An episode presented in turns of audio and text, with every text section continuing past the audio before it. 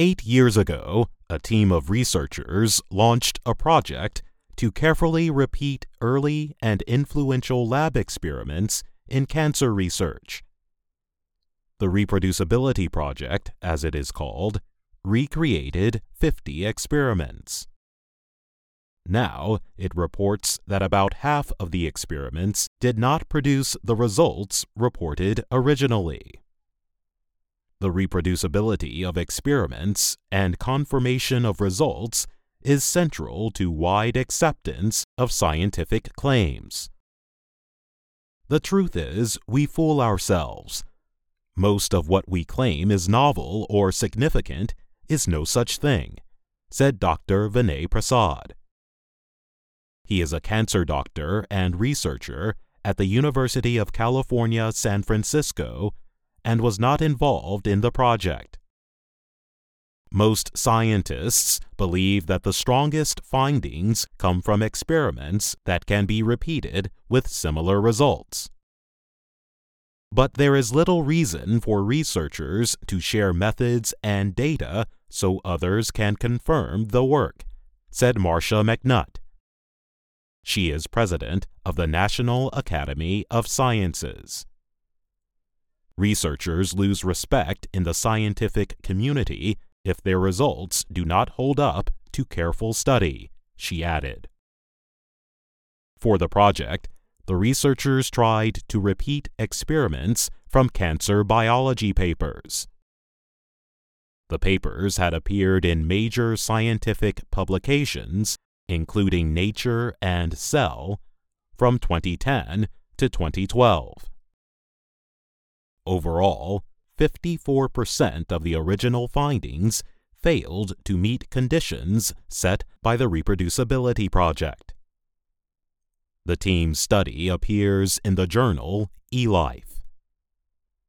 The nonprofit eLife receives support from the Howard Hughes Medical Institute, which also supports the Associated Press Health and Science Department. Among the studies that did not hold up was one that claimed a link between a stomach bacteria and colon cancer. Another claimed a drug had shrunk tumors in mice. And a third was a mouse study of a possible prostate cancer drug. This is the second major study by the Reproducibility Project. In 2015, they found similar problems when they tried to repeat experiments in psychology. Study co writer Brian Nosek of the Center for Open Science said it can be wasteful to move forward without first doing the work to repeat findings. The researchers tried to limit differences in how the cancer experiments were carried out. Often, they could not get help from the scientists who did the original work. They could not get answers to questions such as which kinds of mice to use or where to find specially engineered tumor cells. Michael Lauer is a deputy director of research at the National Institutes of Health. He said, I wasn't surprised but it is concerning that about a third of scientists were not helpful, and, in some cases, were beyond not helpful. Lauer added that the NIH plans to require data sharing among organizations to which it provides support in 2023.